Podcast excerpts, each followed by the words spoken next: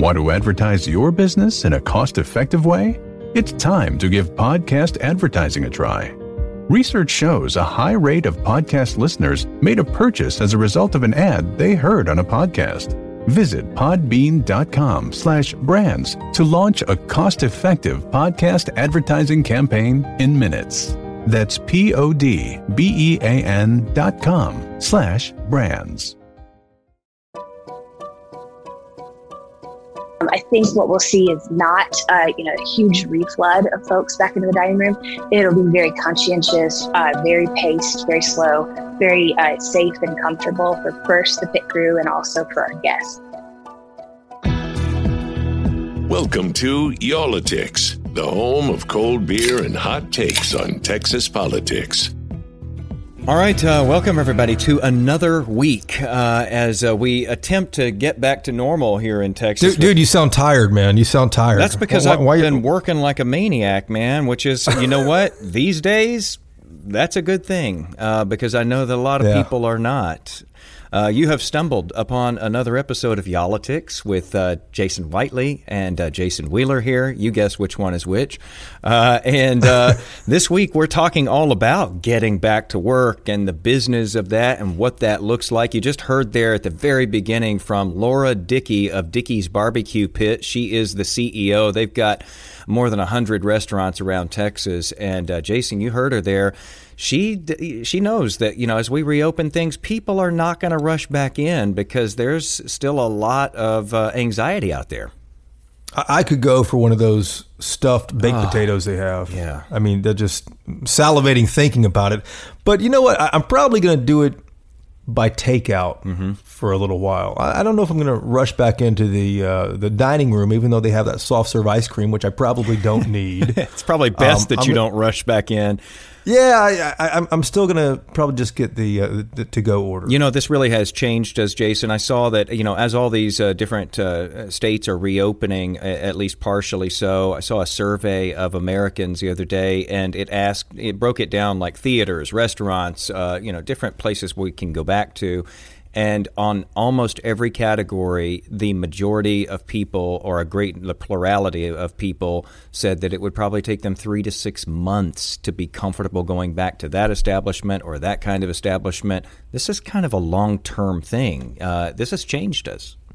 Yeah, no kidding. Uh, the New York Times had an interesting article I was reading when I couldn't sleep with insomnia the other night, and it talked about countries in Asia, Hong Kong, Singapore, and places like that already gradually reopening. And in Hong Kong, tables at restaurants are spaced at least five feet apart, and customers are, are given bags to store their face masks mm. in while they are uh, dining. Libraries in Hong Kong are reopening, but visitors are only allowed in one hour at a time. And in Sydney, Australia, schools are reopening in phases, and they're only holding classes one day a week for a quarter, um, which is which is interesting because schools is the big um, unanswered question how that's going to happen here. It's all about business right now, trying to reopen the economy, trying to get paychecks back to people. Uh, you know, trying to, to, to restart that and trying to figure out how to do it. Jason, I was at Home Depot the other day. I got pinned in to an aisle, like they pulled the gate out, and I was pinned in to this aisle. And do you know why? It was because we had too many people on the aisle. So they, the clerk came over with a flag, stood there, pulled the gate across, and waited until a certain number of people were ready to exit the aisle before allowing anybody back into the aisle. What aisle were you in, man? I was uh, the worst aisle of all, which is the sprinkler parts aisle, because I fix my own sprinkler because I put in my own sprinkler, and uh, it's the worst place to possibly be, uh, and it's wow. busy there. Everybody's sprinklers are breaking. Uh, so wow. you know, businesses are slowly starting to figure this out. You know, whether it's putting a clerk on that aisle or figuring out the logistics of this. And you know, we got into that a little bit more with uh, Laura Dickey uh, a couple of days ago from Dickey's Barbecue Pit, and she was talking about, you know, how do we know how much to order? How do we know what to rely on here? What do we expect as far as people coming back? And of course, uh, you know, one of the big, big considerations when you're in business, Jason, she talked about profits. And, you know, they're only able to open at 25% of capacity right now. And as you would imagine, uh, that doesn't really translate to being profitable. That 25% isn't about making money.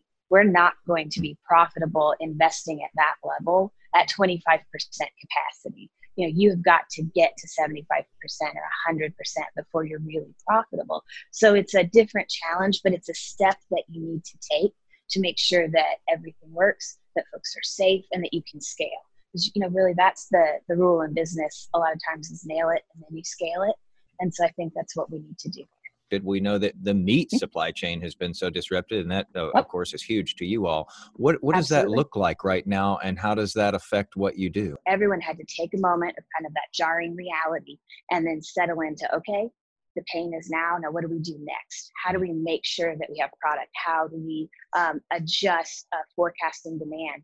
How do we make sure that product that's perishable, that's sitting there, doesn't go to waste? So lots of logistical challenge. What are you anticipating as far as customers go? Uh, I mean, it's one thing to say, you know, businesses can reopen again. It's a whole nother thing to uh, entice people to leave the, the safety of their homes. A lot of people want to get out, but they're they're sure. timid. They're they're skittish about this.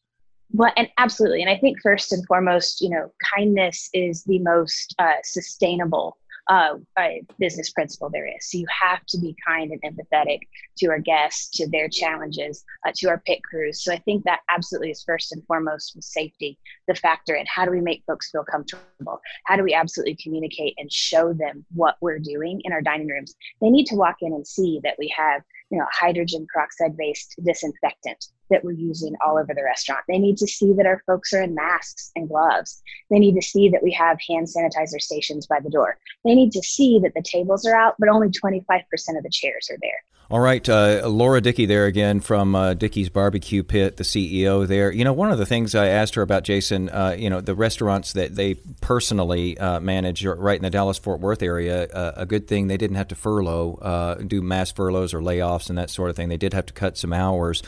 Uh, but you know, she talked about the fact that a lot of these employees at other places who did get furloughed, or at places where they rely on tips. You know, her place doesn't, but uh, a lot of these workers who rely on tips. They're really nervous about going back to work at 25% capacity because they say, I can't make even near what I made before this happened, and this affects me as far as unemployment goes. You know? Yeah. It's a, it's a real struggle for a lot of people still. Yeah, and you know the, the other big struggle that, that other companies outside of retail and outside of restaurants are having is what does the office look like when you start welcoming people back? There's a company in um, it's a nationwide company, I believe, but they have an office in Dallas. It's called BKM, Total Office of Dallas. These guys essentially will sell you anything mm. that you need to start an office from chairs to cubicles to phones to you know cables, IT, you name it. You call this company, they'll come in, set your office up, they'll help you plan it out. And the planning of the office of the future is the big question. Do we still sit in cubicles? Do we sit in, you know, closer spaces, wider spaces, or conference rooms around? Carol Rohrig runs BKM Total Office of Dallas and we got her on the phone, and uh, she surprised me with yeah. a lot of things she said. I didn't expect a lot of what she said. I figured that, you know, with so many people working from home, that her business might be pretty slow. And she said it was just the opposite. Yeah, she surprised me too with what we can expect when we all head back to the office again. It's going to be some big changes. It's not going to look like it did before, probably, and it might not go back to the way it was before, even a couple of years down the line. Here's Carol Rohrig from BKM Total Office. If you could, first of all, tell us uh, BKM Total Office, uh, what exactly do you do for people who aren't familiar? So, we help our customers create great workspaces through furnishing tools. So, we help decide how it should be logistically planned, work on the specifications with them, and make sure they've got the right things to keep their offices working and functioning the way they want to work. Okay, y'all are going to be crazy busy uh, over these next several months, I have a feeling. And I have a feeling, too, that this is going to probably look very different than what you all usually do. You're going to be in there doing a lot of tweaks, aren't you? We believe so. Right now, everyone's still trying to sort out the direction to go, and we hope that we can help all of our customers get to the right place. Now it's a dis- discerning how do you get six foot social distancing? How do you do it in a way that work can still happen properly? What do you do with uh, places like conference rooms and things like that? And And all of those are going to be tweaks not only on what the setup is, but how people use it. Hmm. So it's really guiding one another in what's maybe the best way to approach the use of those rooms and those spaces now. So this has blown up your business, I guess, right? You can't just go in and set up some cubicles and put IT in there and like you normally would. Well, we're still doing work for some essential customers that are, you know, in the defense business or in their hospital work. So we we also furnish offices and schools. I mean, hospitals and schools. So they also have some challenges that we're helping out with. So it's changed what we're going to do. But I'll say that we have lots of solutions even for this new norm. There's lots of ways that people can create safe barriers. Well, tell us about that. What are some of the solutions you anticipate that we might see in the next uh, few months? First of all, the orientation of the way people sit will change. It will be rare that you'll ever see somebody sit face to face again. I think they'll be at 90 degrees from one another, which will help enable this the six foot social distancing. And in cases where it's too tight, uh, there are physical barriers, basically some screens that can be put of either plexiglass that can be cleaned or some cloths that can be cleaned in ways that if somebody did sneeze or cough, there's another barrier. Most people will likely have masks on at work, so it's going to change how people work in that as well. But I do believe there's going to be a fair amount. And honestly, I think the panel that, that was the cubicle of the past is going to come back. Hmm. Well, what, what, do you mean by that? The, the panel that was a cubicle of the past? I still sit in a cubicle. Well, a lot of a lot of companies got rid of cubicles. They mm. took away the mm. panels because they wanted to get more collaboration, which makes a lot of sense because you could see one another. It's easier to collaborate. So cubicle panels went away. Now some screens that would provide a semblance of design separation came into the place, but not necessarily high enough when you're seated that it would actually divide you from somebody. So now yeah, I was going to say, so we still sit in cubicles. So what we're likely to see in our cubicles, because they're those lower ones, what we're likely to see is a, a, a rise there, correct? Yeah, you might add another screen on top so you can actually have physical distancing uh, between one another. And, and, it's unfortunate because collaboration is important, but it's going to just be done in a different way. In some cases, I think the pendulum had swung too far to, to make spaces far too dense in the office. And I think it was time probably to take a step back and say, wait a minute, is this really working for everyone? And I think in some cases it was, but not in all. And Carol, you've been in this for a while. Uh, do you think that this is one of those things that's going to change the way we do business for the next, you know, 18 months, two years, and then we sort of drift back to the way it was before? You know, maybe there's a vaccine and we don't worry about that anymore. Or is this one of those uh, sort of sea changes that happens and it just sort of stays that way? This is, to me, this is a, a transformative moment. I don't think we'll see us go back to exactly the things way things were in the office. I do believe work from home will be a new pattern, but I think it'll be a blended pattern, not so much fully working at home home, but a blend of working from home and in the office. I also think where we used to see hoteling as it's called, where people share a workspace, a lot of that's going to be diminished. So what will happen, I do believe, is there will be an increase of some space for customers, and the increase will be offset by the, the need for safety because honestly, no one ever wants to see a pandemic come back again, but it's likely it could. So why would we go back to where we were and take the risk of the safety issues for for employees? That just doesn't make any sense. Carol, when you hear all these companies uh, uh, having people work from home, and you see the surveys, like the Dallas Regional Chamber did a survey, and, and the survey said that they're going to have, uh, you know, a huge number of employees continue to work for home from home or at least have that flexibility. Does that make you cringe because of the business you're in? No, it does not. Because I think I think that's actually healthy. It's healthy to have a mix of of spaces that people work and sometimes family wise you need to work from home. There's just no question. Actually it's been going on. This is this was such an extreme pendulum shift. It will come back towards the middle. So as I said, we shifted too far in the office spaces to make them too tight. And we shifted too far in this pandemic to all work from home. The place is right in the middle. That's where the, the future is. And that's always going to need attention to make sure that it's safe and that it's clean and that it's set up properly.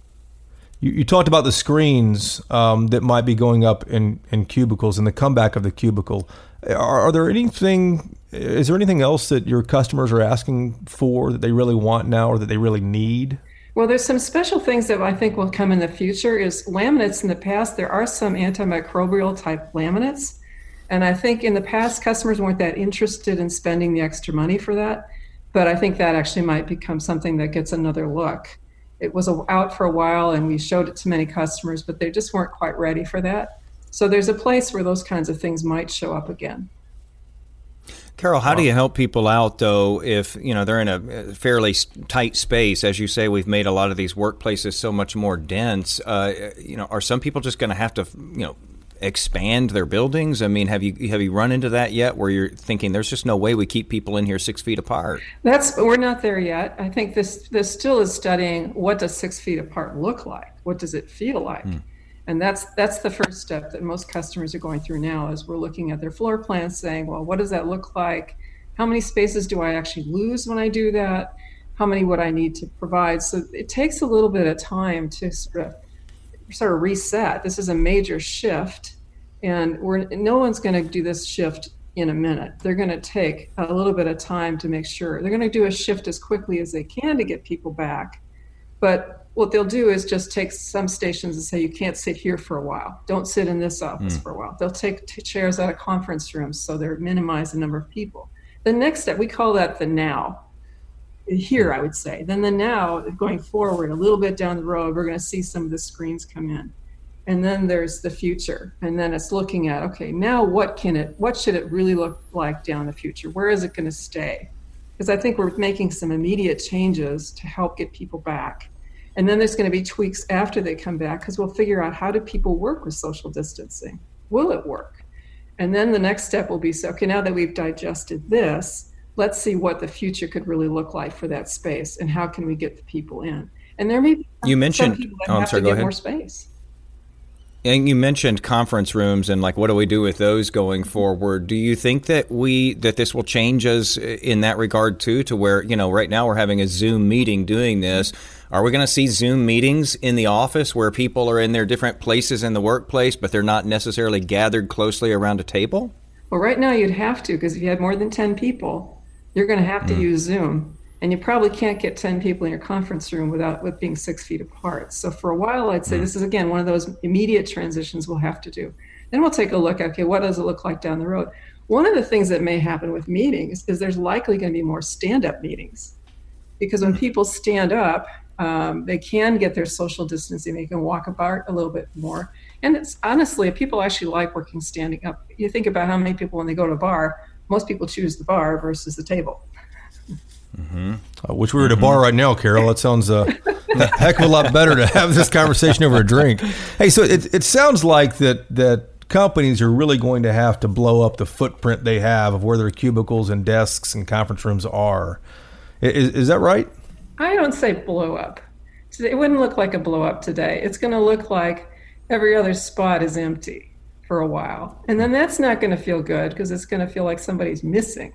So then we'll take the next step and then we'll transition to that. So I don't think it's a blow up as much as it, it is just as going back to the office. It's going to be a slow figure it out, try it out, then move. Carol, it sounds like you know you deal in the very physical part of this of actually moving things and putting things in place.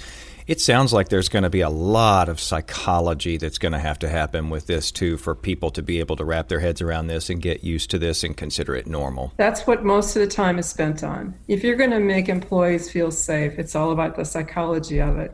How soon do you bring them back? In what manner do you bring them back? And then what's going to make them feel safe? That's the whole gist of this. What will make them feel safe? And that's what our focus is on. And yes, there is a lot of psychology in this.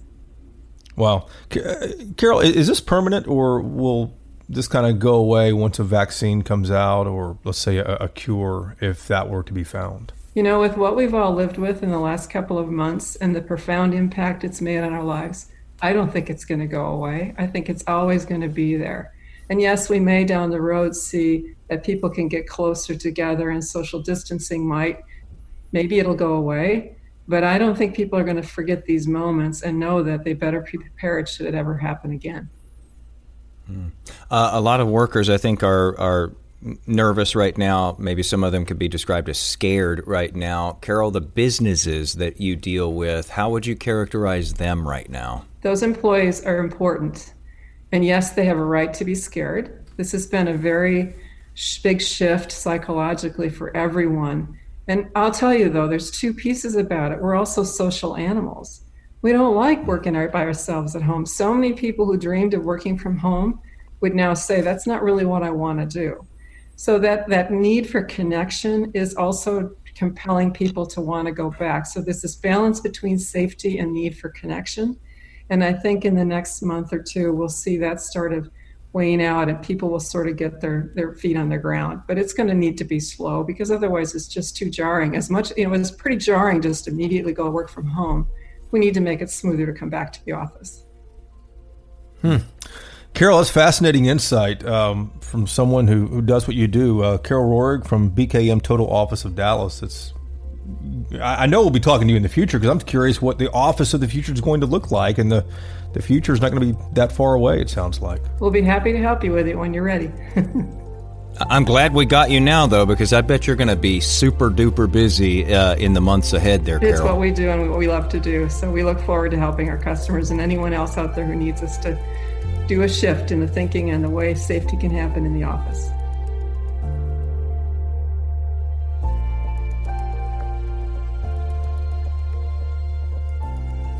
So there you have it. Uh, when you do head back to the office uh, eventually here, we might be having standing meetings, Jason. We might uh, have that screen up to where we no longer see each other uh, in these cubicles, or we're at 90 degrees. Uh, it it really is stunning just to think of how fast everything changed to send so many people home, and how fast it's going to change when we come back how we do business. Yeah, and it's it's changing right now. I, I, thought it was interesting. I asked her, you know, will companies have to blow up their their footprint? She said, no, I'm not going to go that far and say blow it up, but it's going to look different. The stand up meetings for conference rooms. I didn't think about that. Mm-hmm. I mean, you know, companies normally spend a lot of money on those nice, comfy chairs that mm-hmm. everyone can sit in around the table, but they might be able to save a little cash right there. Um, the Dallas Regional Chamber has done a couple of surveys since all this started seven or eight weeks ago, asking their member companies what life is like. Mm-hmm. And Angela Farley is the chief operating officer over there, the number two at the DRC. And she shared some of the results they found in this survey. Some of the results are, are kind of surprising about what business will look like in Texas, especially North Texas, mm-hmm. um, you know, in the weeks and the months and at least the next year and a half to come.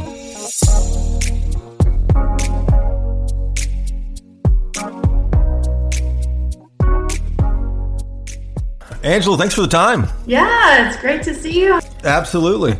you guys did this survey. You asked uh, all of your members how they're coping with COVID 19. You got 100 responses. What was your biggest takeaway? Um, I would say for me, the biggest takeaway was one of the questions that we asked was what were their top focus areas?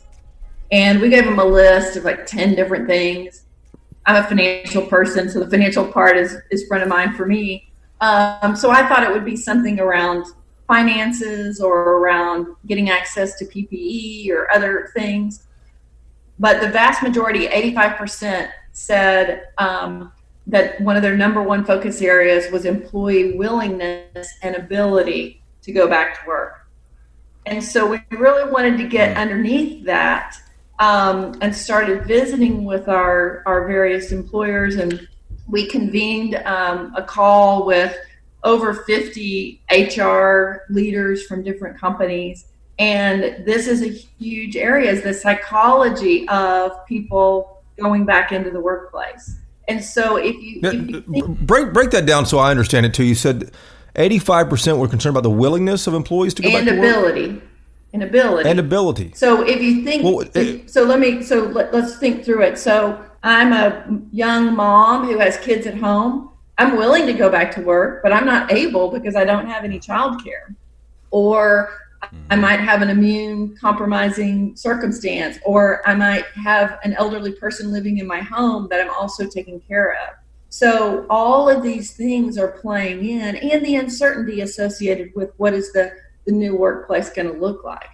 So one of the things we heard, and and so what are they saying about getting around that? I mean, people are talking about it now. How do you build that trust again in people to be able to go back? Yes, and so what what folks are saying is from the HR side is communicate, communicate, communicate. Um, have a plan, talk to your employees about it. But one of the best practices we've heard is to do what's called a reboarding. So if you think about when you were originally joining your company, you were onboarded. That's the process where you learn the company rules. What are how do we socialize? How does this what's our culture? Mm-hmm.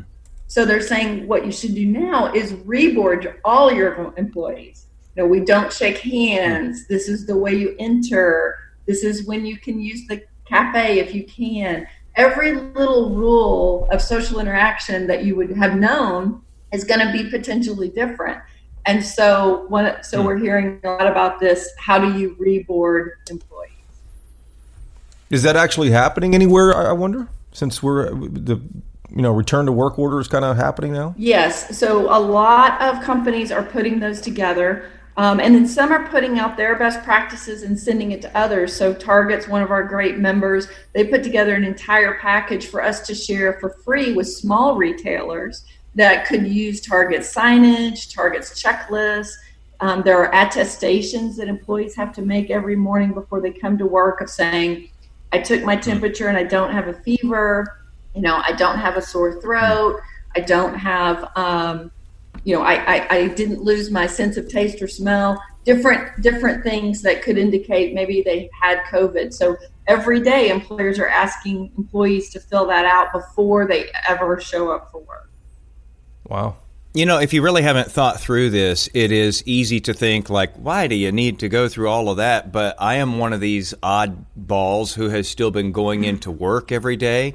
And I will say that the whole routine has changed and things take so much longer. You're constantly sanitizing and cleaning again after you do one little thing. Uh, and so I, I, can see why it would be necessary to almost go through this sort of retraining. Uh, and employers are going to have to get used to the fact that employees may not be as productive at first because they're so bogged down in just dealing with the, the routine. Exactly. And if you don't have a standardized practice, that you share ahead of time, you're going to be adjudicating a lot of employee disputes because people have a wide range of risk tolerance, which is why I think this was the number one issue. And so somebody's going to think, oh, it's no big deal to have 20 people on the elevator. And someone will feel strongly, if I'm not on the elevator by myself, then everyone else is doing something wrong. So you, so you need to lay that out before they show up so that folks know what they're getting mm-hmm. into. Well, Angela, 85% of the respondents in the survey said they anticipate allowing work from home beyond what is required or recommended by the government. So, is this going to be kind of the new norm where I might work at home for three or four days a week and go into the office one or two days a week? Yes, we're hearing that from employers a lot for the ones that it's possible to work from home. So, you have to think about there's two, two very different categories. If I'm a small retailer, if I'm not open, I can't survive economically. So, you know, I'm going to try to get my employees back in as quickly as possible. But if I'm in professional services or architecture or other, you know, other things, I, I might be able to continue to have my employees work from home for quite a long time this might be one of those things that actually changes how we work. And and Angela, that makes me think next about the commercial real estate market. Our company's going to start thinking very differently about how much space they need going forward. Yeah, so it's funny. It cuts a little bit both ways because I thought the same thing. That seems like it would really reduce corporate real estate needed. But I just got off the phone um, with one of our accounting firms, and and so in the old world their employees, especially the consulting practices, they all went to clients and sat at client offices. So the footprint they had for their own office was actually quite small. They're now thinking if we're not going to be sending all those folks out to client sites, but we still need collaboration, we actually might need a bigger footprint in their home market so that so that they hmm. can have a place to go and work and not just be isolated within their own home. And maybe do we need more space because we can't stack people on top of each other, maybe like we did before with these, you know, small desk spaces right next to each other in a exactly. case like this. Exactly. Angela, you, you, should see the size of Jason's office. So I, I, anticipate it's probably about the size of your office. Well, I don't have an office. I have a cubicle, so I, I, bet it's bigger. Then yes, then yes, we have the same size office. Hey, uh, y- you brought it up there, Angela, um, about, uh, or I think Jason maybe did about travel, and 88% of the respondents said they foresee less travel. Now, our friends at American Airlines and Southwest Airlines and Marriott and Hilton and you name it don't want to hear that. But is, that a, do you think that's a temporary thing where they might, may not travel for 18, 24 months? Or is this something that's uh, a, a real change that's happening to business? Well, so I think they're really not going to travel, at least for that kind of time frame. And the interesting thing is, is what's the it's all going to be driven ultimately by what's the customer appetite to buy from you if you're not with them physically so so what uh-huh. we're hearing from a lot of our companies is for customers they already have and have a relationship with that customer is willing to visit with them via one of these video chat um, mechanisms hmm. but new customer acquisition could be a very different story it, it, you know, as you guys have probably seen yourself, it's much easier when you're conversing with folks you already have a relationship with than to try to build a new relationship over video. So that's the part that's yet to be seen um, as to whether or not the travel is just temporarily abated or this is really going to be a longer term trend. And, and, and, certainly it's not just COVID that it'll be reduced for a while. It's also budgets. Folks just can't, they just can't afford to spend those business dollars for a while in that way uh, until they need to go get a new oh. customer. And maybe you have to go through that whole same uh, reboarding process uh, when you start trying to talk your employees into traveling as well, just because of the concerns uh, surrounding that. Angela, have you had have you heard from businesses who say that they have employees that don't want to be on the elevator with other people? Yes. Really? Hmm. And and one of the questions in here also, uh, which had a, a, huge response, is that they uh, eighty four percent of uh, companies in in uh, part of the Dallas Regional Chamber say that less attendance at large gatherings is likely. Yeah, and that's so, a tough one for us. You know, we're in the event business, and and bringing people together in in large groups is a big part of the way we operate it. Um, and so we're hoping that that's um, a temporary thing, but it is something we have to think about um, of how do you get people comfortable. And it's interesting because the risk tolerance is so different. I had a, a call on Friday with the university chancellors and presidents from all the North Texas colleges and universities. And they were saying that from a student perspective, um, you know, college students they want to get back to school. They want to be in a residential college experience. They want to be in large groups. They want to go to football games. But then, as you talk to folks that are older, they have much more reticence to um, to do that and are more interested in the social distancing. So, you know, there's a lot of different risk tolerances out there based on many factors. You know, it's interesting, uh, and and you guys have uh, conducted surveys before, so maybe you can tell us this. But it seems like with so many of these different questions that you asked here, you got an overwhelming majority saying the same thing here: eighty-four percent, eighty-five percent. Is that well? Normal? So that's why whenever you do a survey, you know, it's hundred responses. Our membership does skew. We look a lot like DFW, so we skew heavy on professional services. We skew heavy on construction. So all the construction folks, they're already working so you know they're they're already going back to business. Retail, they're already back to business. Professional services can work from home. We don't have as many of the real like the micro businesses or the really small businesses within our particular survey. But that's why we also want to hold these discussions with heads of HR from companies, with university presidents, with other groups, so we can pressure test to see if the anecdotal evidence also tends to match up with the survey. And in this case, it really did there there was um, you know a lot more concern from the older employee base or the vulnerable employee base, including folks with kids, um, than than we even suspected. Angela, do you expect uh, there might be job loss, job job reduction um, in North Texas? Oh uh, yes, absolutely. Now the question is, you know, we've seen different models working with some of the consulting firms some of the models are saying economically we could be back to sort of neutral in they're saying something like 24 months back to neutral Yeah. in 24 months. Yeah. That's incredible. This is your this is the second survey that the Dallas Regional Chamber has done since COVID nineteen kind of upended business. What has changed between the two surveys? Um, people are beginning to get a little bit more information. So, you know, initially, folks, there were they, they call them um, there's known unknowns and the unknown unknowns. When we very first started, there were too many unknown unknowns where people couldn't even really think about modeling.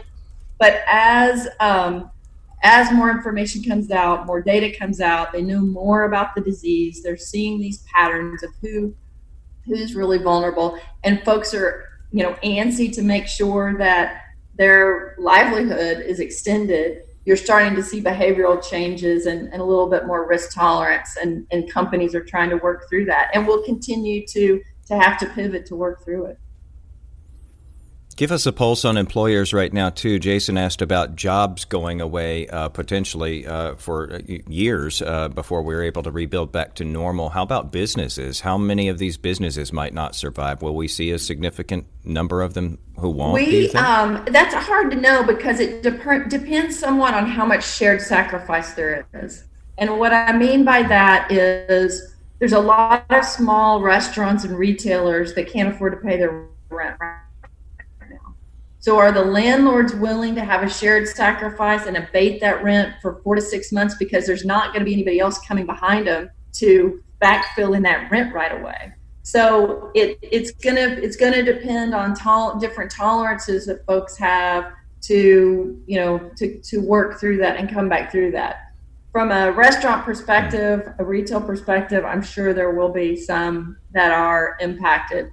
So far, we are hearing from more of the professional services and those kinds of businesses that they've been able to continue to maintain their client relationships for now and and do their work. A lot of what we're hearing is that folks are expecting this to continue into 2021.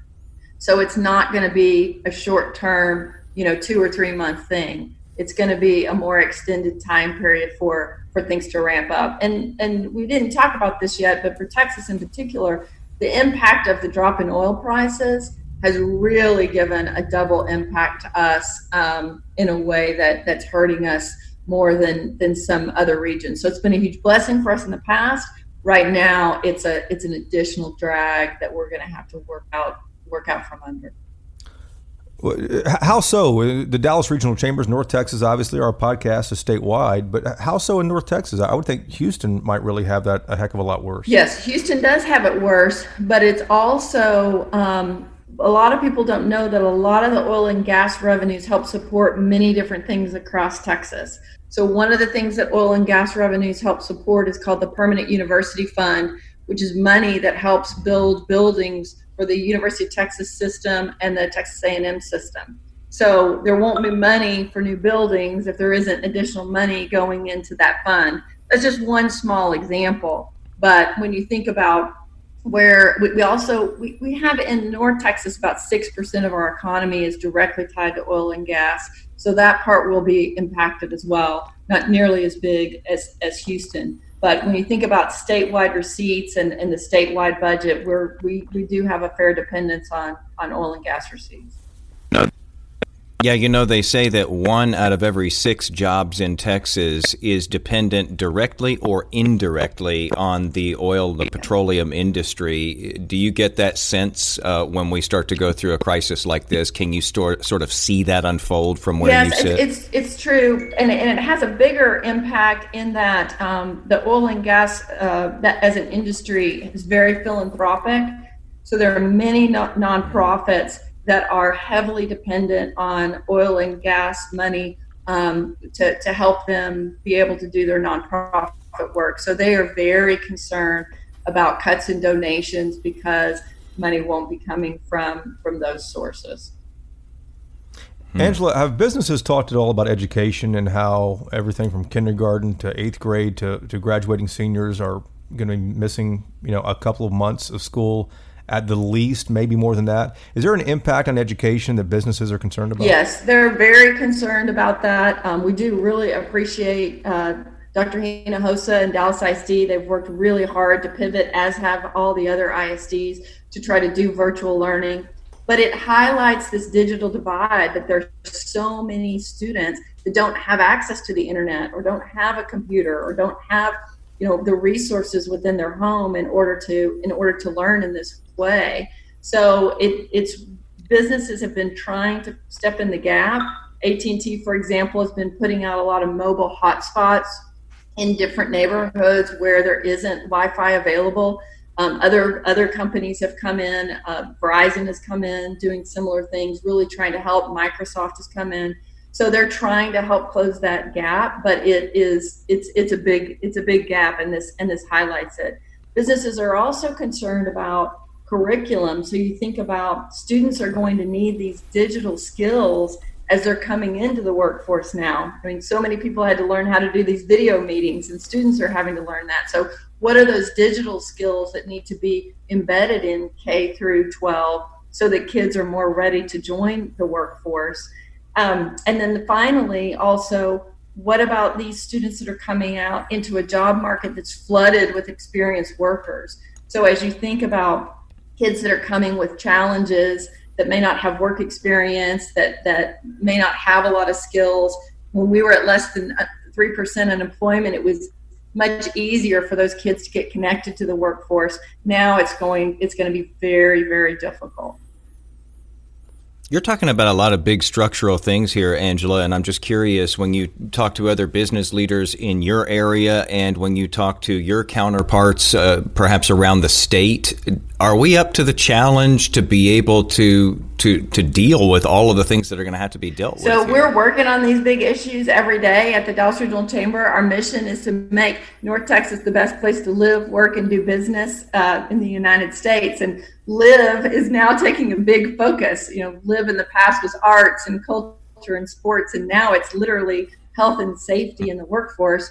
Um, so we focus on those things from a policy perspective and advocacy perspective, and really try to influence what's happening locally and in Austin and at the federal level. We work with around the state. We work with what's called the Metro Eight, the eight largest cities. We all have chambers, and we work together to try to push for business friendly issues and including things like infrastructure. We consider education to be a key part of the infrastructure of Texas. Angela, at the end of the day, um, what's it going to take for businesses to feel comfortable having more than one person on an elevator, welcoming employees physically back into the office? Is it more testing? That's what we're hearing so much of. Or is there something else out there that they really want and really need? Yes, businesses are advocating for, more testing. Um, I think that that you know that's one of the key elements that will really help with um, assuaging employees' concerns. But in the meantime, we're also trying to all get access to supplies. There are shortages of basic cleaning supplies, and so that makes it difficult to do these new protocols if you don't have access to those basic supplies. That's one of the reasons companies are not rushing back. In addition to getting the employees comfortable, they also want to make sure they have the right cleaning supplies, they have the right personal protection, such as masks and other things.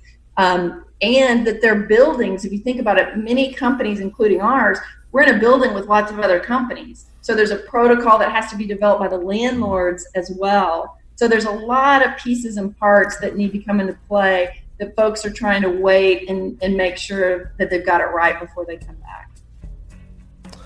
All right, Angela, thanks so much for the time. It's fascinating perspectives from the businesses here.